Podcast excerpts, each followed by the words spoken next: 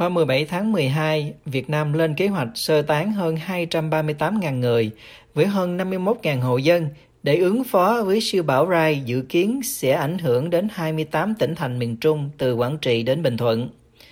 Cổng thông tin chính phủ cho biết, để ứng phó với bão, các địa phương trong khu vực dự kiến sẽ sơ tán đảm bảo an toàn cho 51.032 hộ dân, 238.345 người tại các lòng bè, khu vực nuôi trồng thủy hải sản, khu vực ven biển có nguy cơ chịu ảnh hưởng của bão.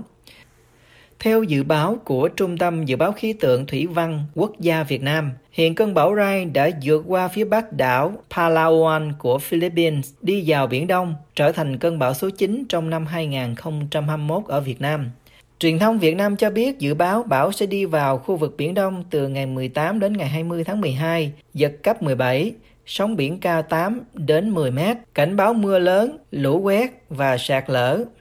Các nhà dự báo từ Trung tâm Cảnh báo bão Liên hợp Hoa Kỳ cho biết cơn bão Rai với sức gió duy trì 240 km/h,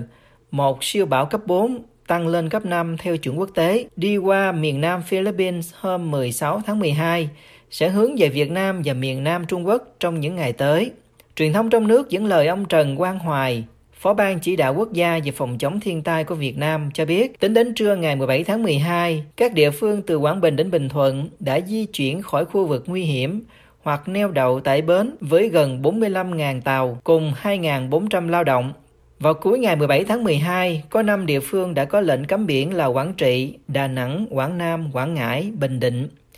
Cổng thông tin chính phủ viết, hiện nay các địa phương đã sẵn sàng phương án đảm bảo an toàn cho tàu thuyền cũng như người dân trên các đảo. Việc dự trữ lương thực thực phẩm và nhu yếu phẩm cần thiết đã được đảm bảo. Trang Observatory của cơ quan không gian Hoa Kỳ NASA dự báo có khoảng 100.000 người Philippines phải sơ tán vì siêu bão này. Đến chiều ngày 17 tháng 12, hãng tin Reuters dẫn lời các cơ quan chính quyền Philippines cho biết có ít nhất 12 người đã thiệt mạng và con số còn có thể tăng và hơn 300.000 người đã được sơ tán trong khi tình trạng mất điện và mất mạng viễn thông khiến việc cứu hộ ở nước này thêm khó khăn.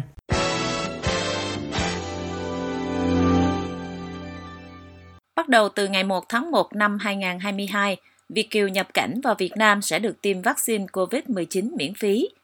Theo thông báo vừa đưa ra vào ngày 16 tháng 12 của Bộ Y tế Việt Nam, việc tiêm vaccine miễn phí cho Việt Kiều và thân nhân của họ sẽ diễn ra trong thời gian cách ly. Tuy nhiên, họ phải thanh toán chi phí xét nghiệm, cách ly y tế, khám bệnh, chữa bệnh và các chi phí khác liên quan trong phòng chống dịch COVID-19.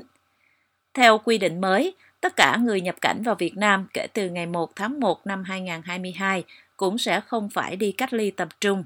Người đã tiêm đủ liều vaccine hoặc đã nhiễm COVID-19 và khỏi bệnh sẽ tự theo dõi sức khỏe tại nơi lưu trú trong 3 ngày. Còn người chưa tiêm hoặc chưa tiêm đủ liều vaccine sẽ phải cách ly tại nơi lưu trú trong 7 ngày. Trong thời gian cách ly, người nhập cảnh không được tiếp xúc với người xung quanh và không được ra khỏi nơi lưu trú. Người nhập cảnh sẽ phải thực hiện xét nghiệm COVID-19 bằng phương pháp RT-PCR vào ngày thứ ba và ngày thứ bảy, tức là ngày cuối cách ly. Nếu kết quả xét nghiệm âm tính, sẽ phải tiếp tục theo dõi sức khỏe đến hết 14 ngày. Nếu dương tính, sẽ phải xử lý theo quy định phòng chống COVID-19 của Việt Nam. Ngoài ra, người nhập cảnh vào Việt Nam buộc phải cài đặt và sử dụng ứng dụng khai báo y tế PC COVID để khai báo y tế và theo dõi sức khỏe. Riêng đối với khách nhập cảnh với mục đích ngoại giao, công vụ, thì Việt Nam chỉ khuyến khích sử dụng ứng dụng. Cũng như các quốc gia khác, Việt Nam cũng yêu cầu tất cả hành khách đi máy bay nội địa phải xuất trình xét nghiệm COVID-19 âm tính không quá 72 giờ trước giờ lên máy bay, trừ trẻ em dưới 2 tuổi. Số ca nhiễm COVID-19 tại Việt Nam trong những tuần lễ gần đây đang gia tăng trở lại. Số ca tử vong tăng hơn 100% so với tháng trước, với số tử vong trung bình ghi nhận trong 7 ngày qua là 239 ca. Hiện trong số các bệnh nhân được điều trị có gần 7.900 trường hợp nặng. Một số tỉnh thành như thành phố Hồ Chí Minh, Cà Mau, Bình Phước phải đề nghị Bộ Y tế hỗ trợ khẩn cấp nhân viên y tế để hướng dẫn bệnh nhân điều trị tại nhà vì các bệnh viện và trung tâm y tế đều bị quá tải.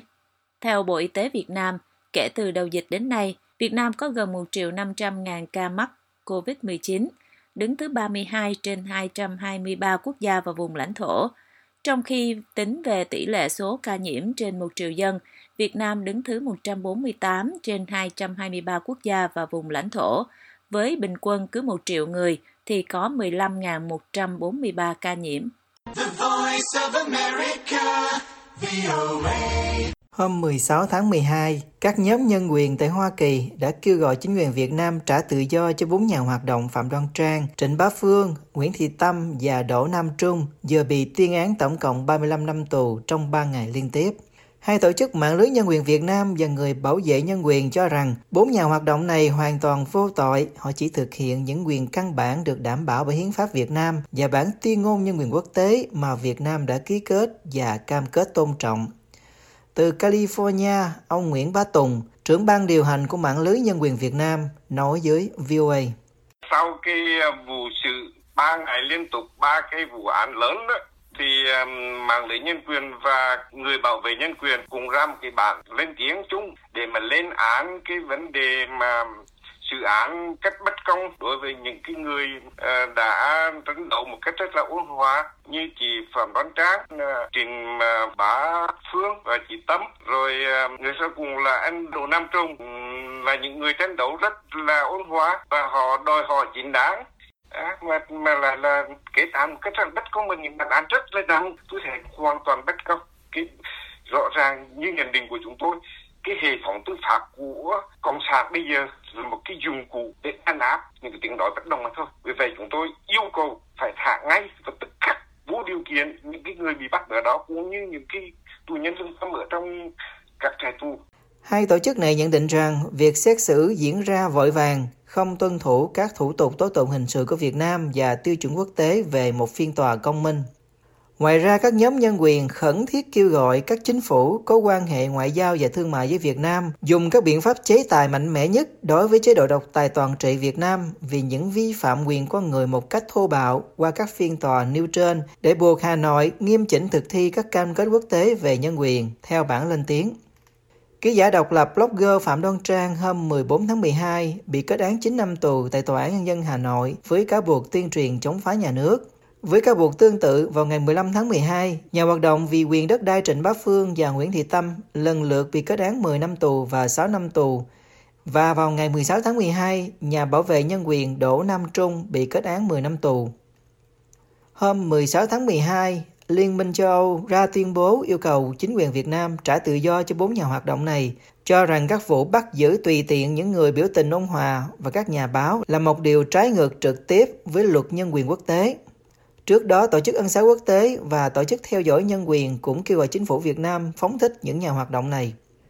Riêng trường hợp của Phạm Đoan Trang, chính phủ các nước như Hoa Kỳ, Anh, Canada, Pháp, Đức, Cộng hòa Czech, Australia, New Zealand cho nhiều tổ chức như Phóng viên Không Biên Giới, Ủy ban Bảo vệ Ký giả, Hội các nhà xuất bản quốc tế, văn bút quốc tế đã lên tiếng phản đối bản án 9 năm tù và kêu gọi trả tự do cho bà. Theo The Project 88, một tổ chức nhân quyền khác tại Hoa Kỳ, tính đến tháng 12 2021 đã có 30 trường hợp nhà hoạt động và bảo vệ nhân quyền Việt Nam bị bắt giữ, bỏ tù chỉ vì họ bày tỏ chính kiến bất đồng một cách ôn hòa. Theo hồ sơ của tổ chức này, kể từ năm 2019 đến nay, đã có tổng cộng 111 vụ bắt giữ các nhà hoạt động và 227 vụ ngược đãi khác tại Việt Nam. Chính quyền Việt Nam luôn phủ nhận không có cái gọi là tù nhân lương tâm hoặc việc bắt bớ những nhà hoạt động vì nhân quyền và rằng chính quyền chỉ giam giữ kết án những người vi phạm pháp luật.